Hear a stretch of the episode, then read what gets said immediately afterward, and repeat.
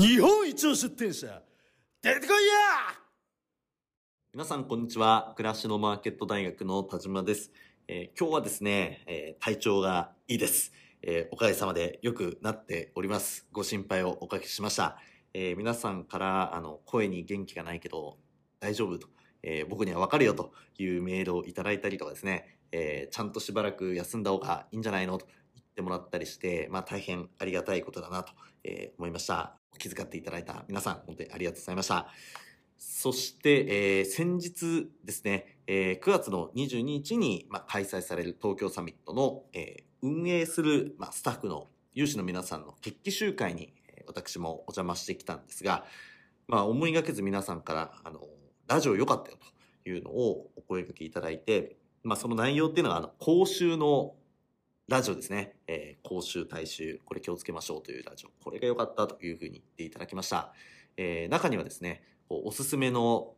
毛糸の靴下買ったよとか、あの、よくこう大事なこと、あんまりこうみんな言えないようなこと言ってくれたねとか、えー今回は学長熱こもってたねと、えー言ってもらえて、えー私も非常に嬉しくなりました。皆さんありがとうございました。そして、その東京サミットなんですが、えー皆さんのご協力もあり、えー順調に準備が進んでいます。えーまだまだ詰めなきゃいけないところはたくさんあって、おそらく、えーまあこの東京サミット運営のスタッフの出展者皆さん、これからすごく大変だと思うんですけども、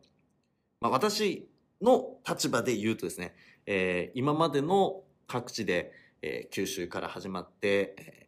サミットを全国でしてきたわけですが、まあ本当にダントツで、ダントツ一番で私が動いていない、えー何もしてないというのが今回の東京サミットなんです。なので、えーサボるんじゃないよっていう、まあ、お叱りもあるかもしれないんですが、まあ、逆にこれはもう本当に誇るべきことだというふうに思ってます。えー東京の出店者の皆さんが、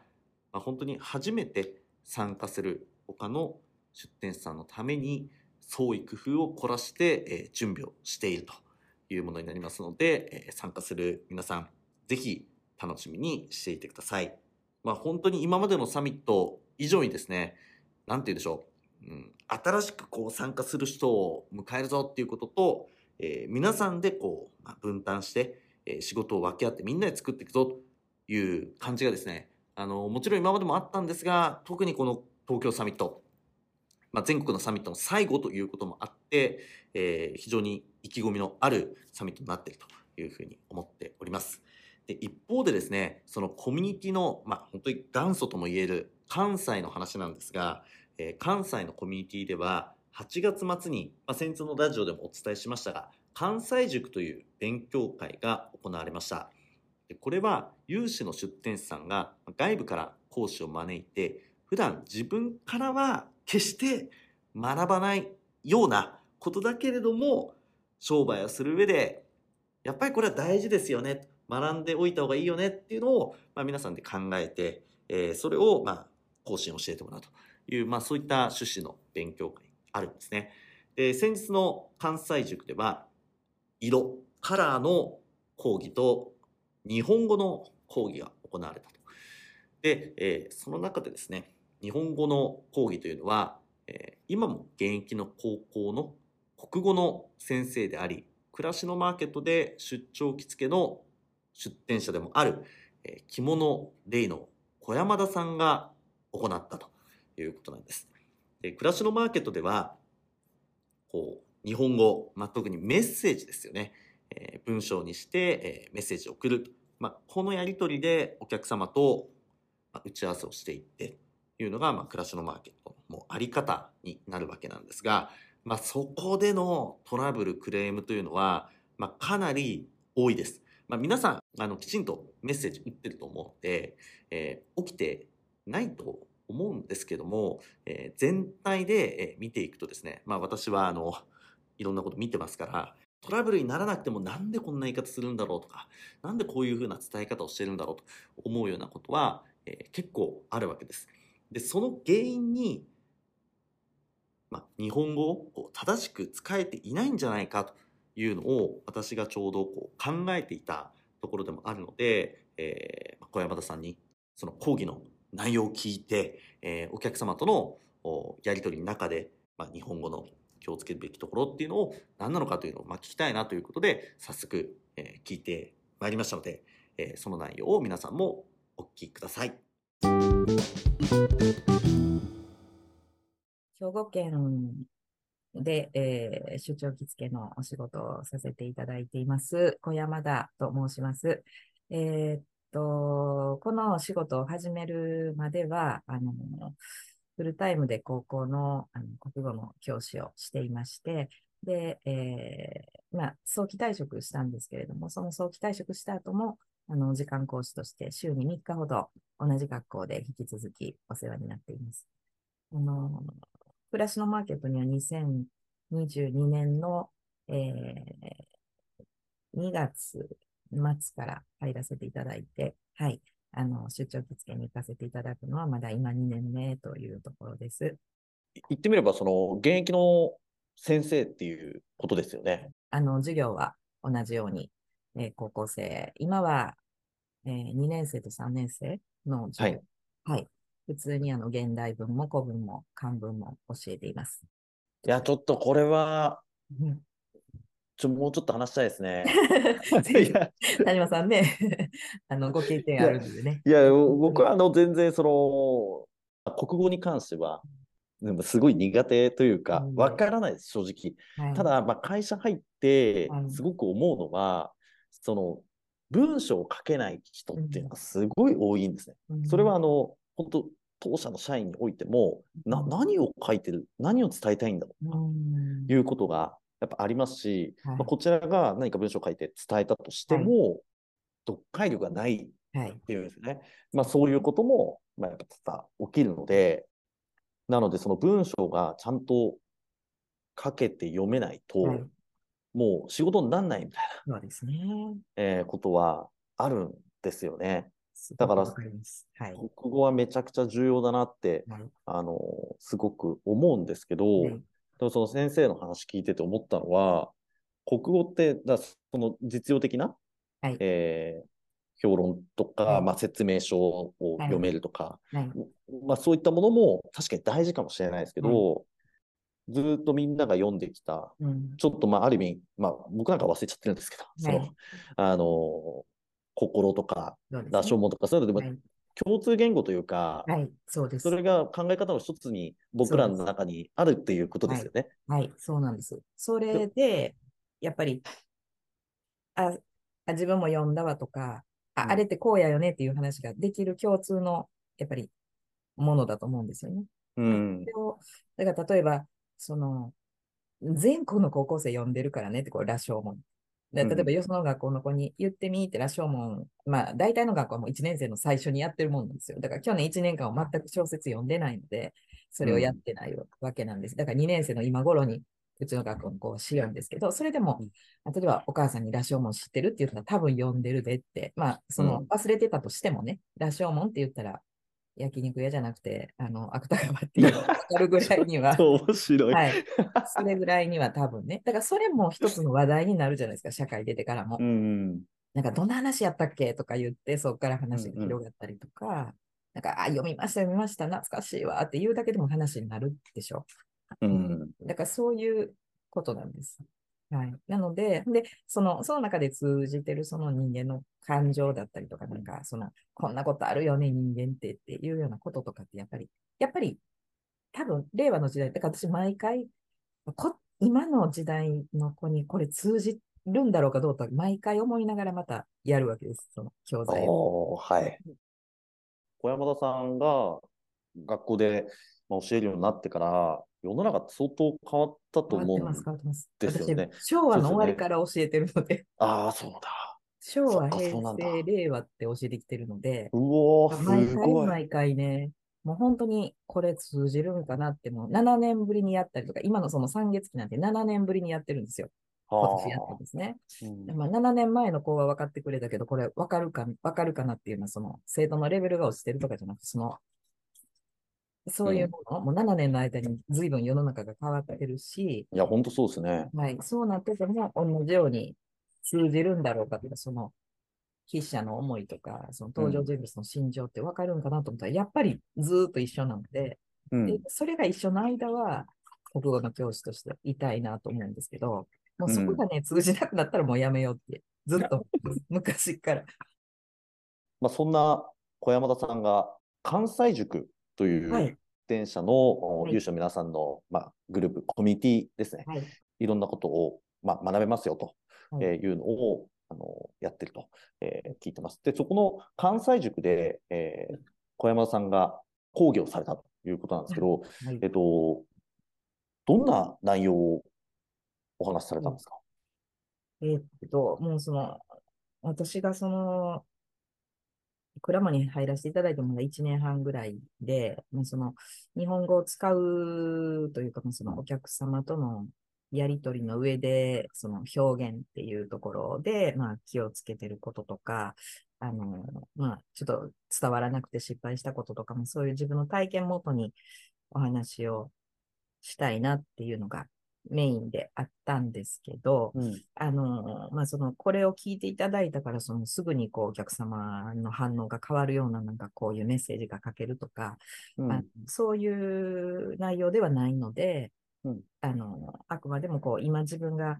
しているこう、表現とかそういうのにもうちょっとこう、意識持っていただけたらいいなっていうような思いでお話しさせていただきました。あ、じゃあ、その、それを聞い、その講義を聞くことで、えー正しい文章が書けるようになるっていうものじゃなくて、むしろはい、こう、小山田さんが暮らしのマーケット登録して、はい。まあ、いろいろこう、感じた、まあ、失敗したりとかもあると思うので、はい。そういったものを、えー国語の先生の視点から、あの、皆さんにお伝えしたというはい。ことですね。まあ、そう、できていったらいいなと思うんですけど、まあ、うん。あの、もちろんなんか、それだけではちょっと、あの、時間が持つかどうかわからなかったんで、うん。まあ、あの、一番最初、ちょっとせ、高校生相手にいつもやってるような、その、漢字連想クイズみたいなのをちょっとみんなでやっ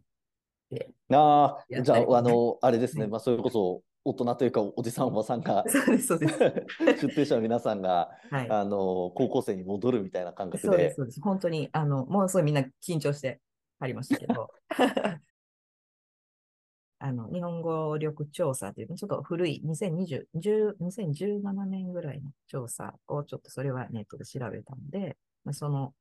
あの、予想を皆さんに言っていただいたりとかしながら、はいうんうんみんなが、皆さんが思ってる以上に自信があるっていう人はやっぱ少ない。ああ、なんぼやと思いますか？え、日本語自信がある人ですよね。はい。10代から70代男女対象です。40%ぐらいですか？ああ、いい、いい線です。35.8だって。35.8。はい。で、敬語に自信があるんだったらもっと低くなるし。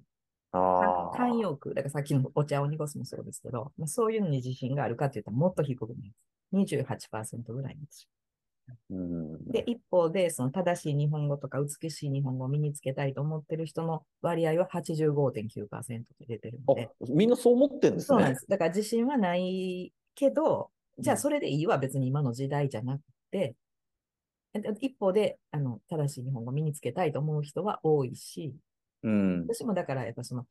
国語の教師なんですって言ったら、いやー、ちょっともう日本語教えてもらわなあかんわっていう人がすごく多いです、前に。ああ、なるほど。だから、意識は皆さんお持ちなんですよね。そう、自信がちょっとなくなってきてるとか、うんうん。そういう感じで。はい。そんなお話しした上で、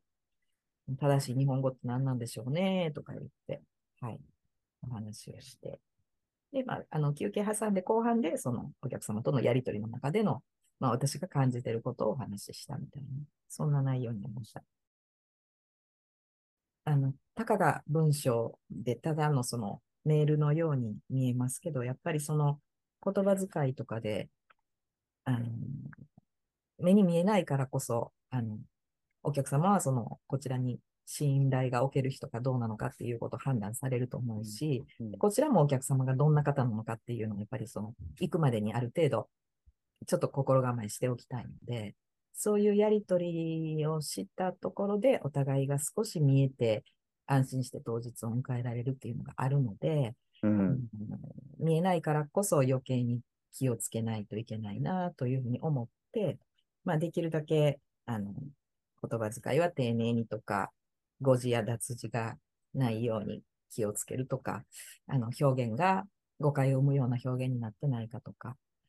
できるだけ簡潔に回数は少なく、でも確実に伝えて、その当日にこっちも向こうも困らないように、あの準備をして、向こうにもしていただくし、こちらもしていきたいっていうのがあるので、そのやりとりであのきちんと伝わるようにっていうのは気をつけていますね。なあ、なるほど。受講された出展者さんのアンケートを、あの、小山田さんから事前に共有していただいたんですけど、ちょっとその内容を読み上げますね。はいえーお客様からのメッセージを見て、私たちがお客様がどんな人なのか想像するように、お客様もこちらのことをメッセージで想像すると思うので、言葉を豊かにしようと思います。はいもう一つありまして、はいえー自分の思いをメッセージに書くことに必死になっていました。お客さん目線に立ってメッセージを見直したいと思います。あの、いろいろいただいたんですけど、私の中で結構これがはい。すごくこう、はい。印象的で、はい。で、まさにその、小山さんおっしゃったように、あの、そのメッセージで出店者の皆さん、お客さんのことを想像するんですよね。もう結構あの、私も皆さんに聞くと、まあメッセージ大体わかるよ、どんな人かとか、あの、言言ってもらうことあるんで、はい。でも同じようにお客様も皆さんのメッセージ見て、あ、こういう人だなって想像するわけですよね。はい。で、そういう時に、あの、仕事してると、まあどうしても自分が、あの、ミスをしないように、いい仕事できるようにってことで、いろんなこと一方的に話しちゃったり聞いちゃったりってはい。するじゃないですか。はいで、それで、あの、伝えることに必死になっちゃう。はいえーでも、それだとお客様からすると、まあお客様思いでないメールにうんメッセージになってしまうこともあるっていう、まあそれをあの、参加した皆さんが小山田さんのお話聞いて、振り返ったのかなと思いましたね。そう思っていただけてたらいいんですけど。はい。あの、あと、結構質問も、あの、アンケート以外にも質問をその時にね、出してくださる方もあったし、あの、あ懇親会があった時に懇親会で、あの、こんなこともこんなこともって言って言ってくださる方もあれあれですね、なんか放課後に先生に聞きに来るはいはい、そうです。そうですあの、教団まで来て、はい、授業の感想を言ってくれる生徒みたいな授業の終感じ。わりに来る子いますよね。はい、言いますよね。あの、次の授業あんねんけど、みたいな。はい。まあでも、それが、それが嬉しいです。でも、それがないってことは、全然響いても刺さってもないっていうことなので、あの、なんかやっぱ言ってきてくださるってことは、ちょっと何かその、ご自分が思ってることをこう、やっぱ考えた上で言ってくださってるんやなっていうのが分かって、うん。言われたことの一つに、あの、うんやっぱり自信がないというか、まあ、これでほんまに相手に伝わるかなっていう不安もあるし、うんそれとも相手が嫌な思いしないかなっていうのも心配やから、あの、うん奥さんに必ず見てもらうんやっておっしゃって、へえ。これどうや、どうかな言って、これで大丈夫かな言って、ちょっとその送る前のメッセージを、あの、ちょっとアドバイスもらうっておっしゃってる方もいました。ああ、それもいいですねそ。こまでして、やっぱり読む方の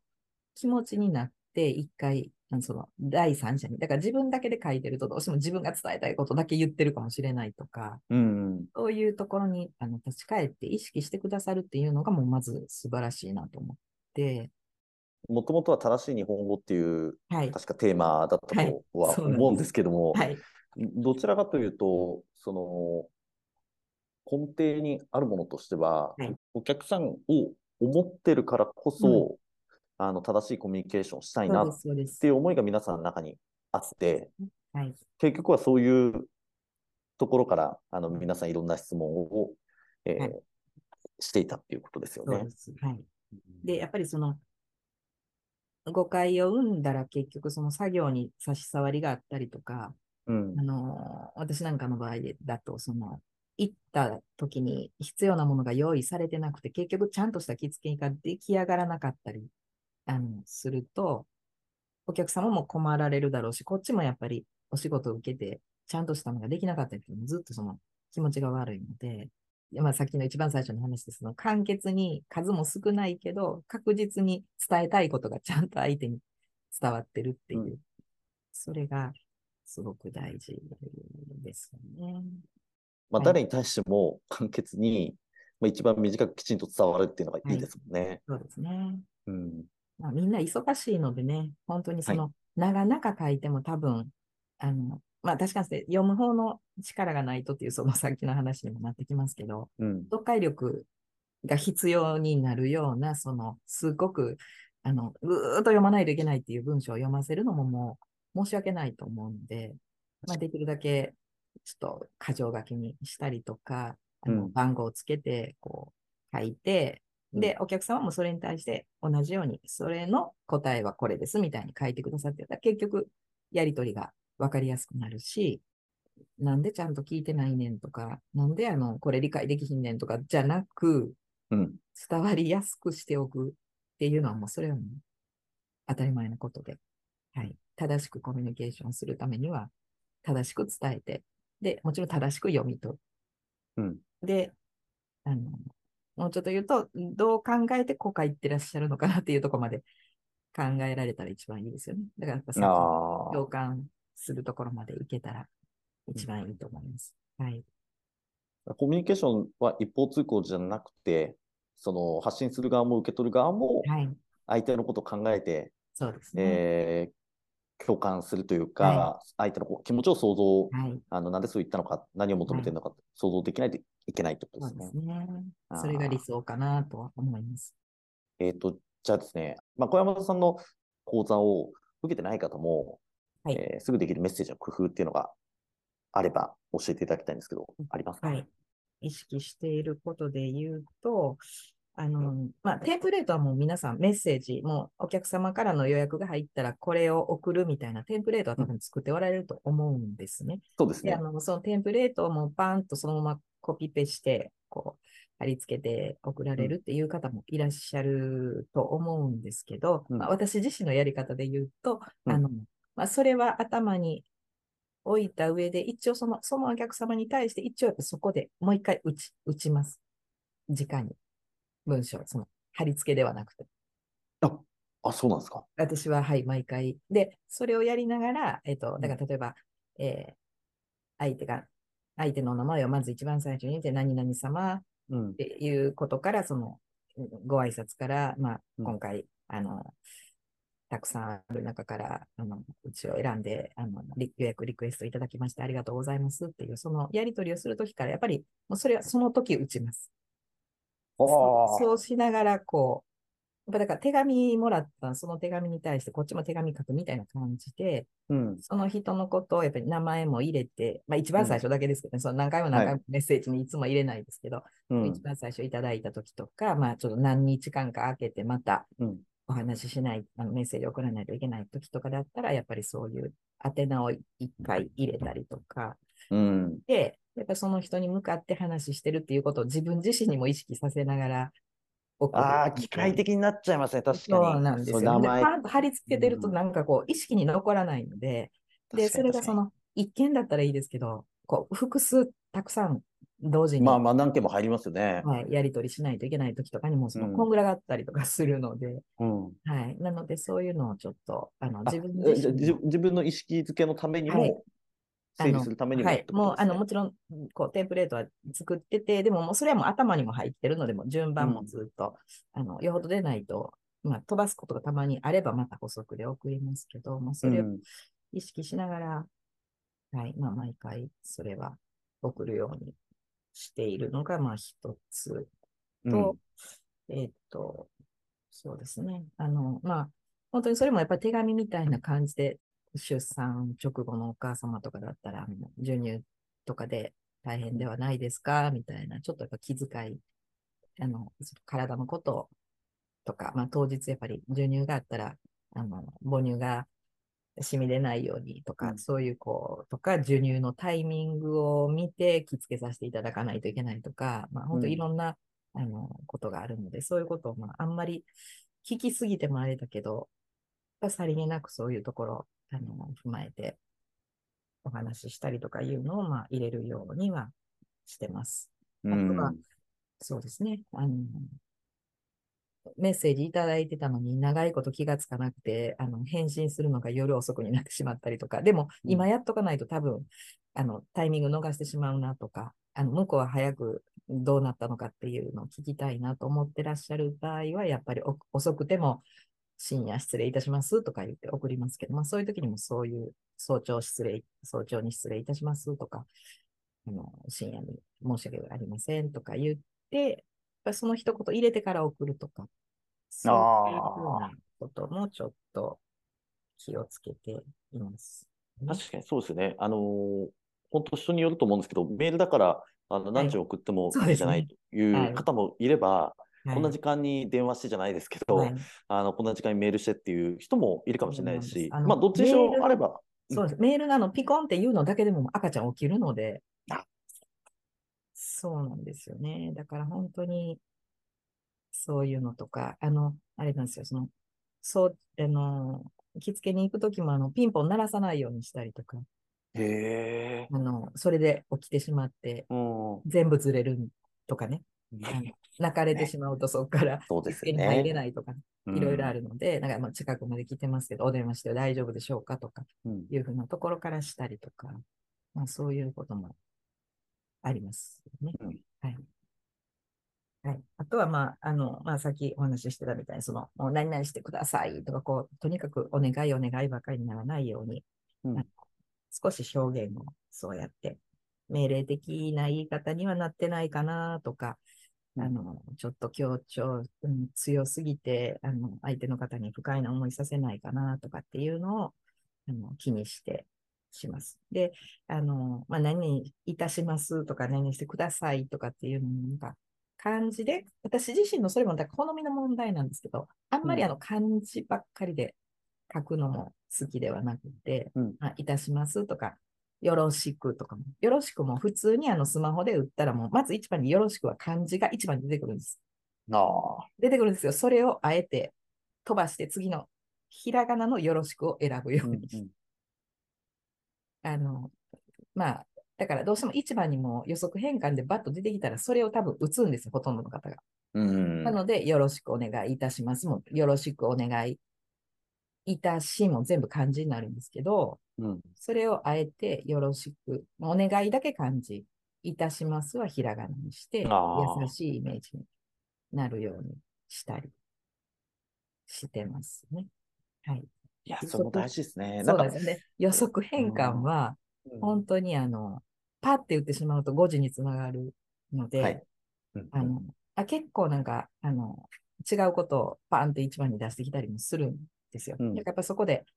国語力というか、まあ、その語彙力ないと、正しいのを選ばずにパンと違う方で送ってしまうし、うんあの読み返したからといって、それに気がつかないで送ってしまうので、うん。とそういうところも気をつけた方がいいですね。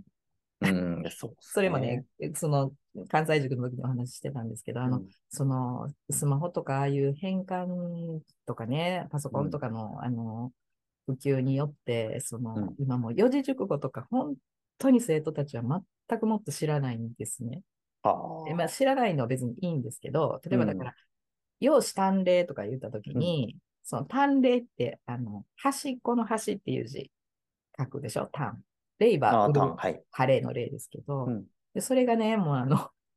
淡麗生のビール出てからもを淡いって書くんですよ、みんな。ああ。とか、淡麗って打ったときに、例えば、用紙淡麗って打ちたくて、用紙はわかるけど、淡麗だけ調べたら、淡麗ってあの、淡麗生の方が先出るんですよ。変換では。めちゃ面白い。そうなんです。でもみんなそこめ、うわ、うわ、そうか、言ってみんな笑ってありましたけど、いや、本当に冗談抜きで、もうちょっとあの、ビール会社ええ加減にしてくれるっていう感じで、いつも思うんですけど。よく、まあ、チャット GPT とかはい、が、を使えた方がいいんだとかですね。そうですねまあ、。そういったところで、なんかその知らなくても調べる能力があればはいいいんじゃないかみたいな議論ってあると思うんですけど、はい、というわけでですね、えー続きは次回ということなんですけども、まあ、今までにない視点でしたよね。まあ、こう、なんて言うんでしょう。こう、市場をどう見るかとか、えーあとは接客をどう考えるかとか、営業をどう考えるか、まあ、こういう視点でいろんなものってあったと思うんですけど、出展者皆さんお話しいただいたんですけども、え今回はですね、ま日本語、現役の国語の先生が教えてくれるということで、結構全然違う視点で見れたんじゃないのかなというふうに思います。で、まあ、あの実際問題正しい日本語を勉強し直しましょうと言われてもちょっとそれは困難かなと思います。えー、もしなんかそういうあの本みたいなのがあったとしてドリルみたいなのあったとしても、まあ、なかなか読まないしやらないしってことになるかなと思うんですね。でこの日本語の非常に難しい部分として、えー、何がこう正解でなぜそれが間違ってるのかみたいな、まあ、そういったものを構造的に理解できてないっていうのが普段日本語を使ってる私たちにもあるわけですよね。まあ、例えばあのアメリカ人が、えー、日本人よりも英語の文法ができないとか、あ、そういうの聞いたことある方もいらっしゃると思うんですけどあの私たちも、えー、日本語をこう分解して文法的に説明しなさいって言われても 本当自然に喋ってることなんで多分無理なんですよね。まあ、そういったあの日本語をどう考えるのかっていうところなんですね。で今回のラジオは、えー、内容がですね、えー、もう盛りだくさんで本当は1時間半話したものを、まあ、強引に私が40分ぐらいにしたんですけど、えー、内容がぎっしり詰まってるというのもあるので前半と後半に分けてお伝えをしていきます。で前半のまとめをここでしたいと思うんですけどえー、前半はですね、あの、日本語そのものについて、えー、うんぬんかんぬんということではなくて、まあ、すぐに活用できる、あの、方法論をお伝えしたいと思います。まあ、これはあの、小山田さんもお話しされていたことではあるんですけども、えー、小山田さんがすぐにできることの例として、えー、挙げていたことですね。えー、これ事前の打ち合わせでもお話しさせてもらっていて、まあ、一部抜けてるところとかもあったので、それらをあの交えながらですね、改めて整理してご紹介いたします。で1つ目がお客様のお名前を入れてメッセージを打つということです。これは、まあ、自分の意識づけのためにも、まあ、整理するためにも有効だということでした。まあ、コミュニケーション取るときにですね、もう本当これよく言われることですけど、相手の名前呼びましょうと。呼んだ方が全然距離近くなりますよと。まあ、それを文章でもやっていきましょうということですね。で2つ目がお客様から早い返信があった場合には、早速お返事いただきありがとうございますと、えー、感謝を、ま、添えるということですね。え、これはあの小山田さんにお話もあった、え、夜遅くにメッセージを送る際にですね、え遅くに失礼します。一言添えるというお話に近いかもしれません。まあ、お客様への敬意であったり配慮ということになります。3つ目がですね、えー、〇〇してくださいという、え命令口調ではなく、〇〇していただけると助かります。〇〇していただけるとありがたいです。えー、感情を込める表現にしましょうということでした。えー、小山田さんも、まあ、おっしゃっていましたが、えー、〇〇してくださいませ。まあ、これも柔らかいあの言葉ではあるんですけど、何々してくださいませ。何々してくださいませ。ませ。ませ。あの、全部文章の最後がませませ言ってるとですね、あの、まあ、つまり同じ表現を繰り返しているとちょっと過剰だなとえいうことになりますし、まあ、私もあんまりそういうえ文章を見ると機械的に書かれてるなという印象を受けますので、まあ、小山さんおっしゃったように豊かな表現、まあ、いろんな表現を持っておけば、えー、その文章というのも柔らかい言い方っていっぱいあるので、えー、そういう表現をするといいんじゃないかということになります。4つ目は、ください、いたします、よろしくなどですね、あのこういうところで漢字を多用しないということ、えー、自分で、まあ、書けもしないとか言うと変ですけど、まあ、よろしくっていきなり書いてって言われてパッと思い浮かぶかな、えー、冠のうんみたいな、えー、なっちゃうと思うんですねまあそれは私があの勉強苦手だからってもあると思うんですけどあの自分で普段書かないような漢字を変換ができるから漢字変換で使っていくっていうのは、まあ、確かにちゃんとしてるようには見えますけどどうなんだろうなと。まあ、これは個人的に思ってることです。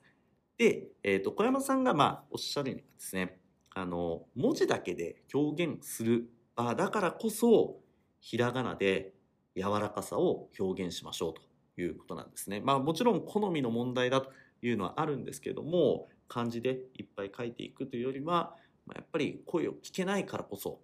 表情見えないからこそ、ひらがなでその柔らかさっていうのを出していくっていうのも、えー、一つの方法だと思います。5つ目は、確認事項には番号をつけて箇条書きで書くということ。えーこれはですね、あの、お客様いろいろ聞きますよね。えーその時に文章で聞いていくとか、単に箇条書きで聞いていくというのではなくて、えー番号を振った箇条書きで聞いていくということですね。そうするとお客様もお答えするときにその番号に合わせて、えー回答をしてくるので、まあ、互いには分かりやすくなるというものになっています。でこのあたりは小山田さんが、まあ、無意識にやっていたことを、えー小山田さんに言語化していただいて、えー今回まとめたというものになります。まあ、皆さんもすぐにできると思いますので、ぜひやってみてください。そして次回なんですが、えー日本語は、まあ、本当に奥が深いなということに気づかされる、え内容になってます。ま、むしろ日本語、正しい日本語、文法的に、あるいは、まあ、慣用句や漢字の知識がということでは実はないぞという、まあ結論ですね。あ私自身、あの、小山田さんとお話しする前はですね、えーメッセージによるトラブルがまあ多いということで、まあ、その原因を日本語に求めていたんですが、まあ、実はまあそうではないんじゃないかという、まあ、目から鱗の結論に至ったので次回も楽しみにしていてください。それでは、えー東京サミットご参加いただく現在116名の皆さんということで関西サミット結構負けないぐらいの、えー参加者と、えーしかも、まあ、関東限定ですかね、えーいうふうな形になってます。えー日本橋社会教育会館のホールで、えー皆さんお会いしましょう。それでは今日もお仕事お疲れ様でした。今日も元気にいってらっしゃい。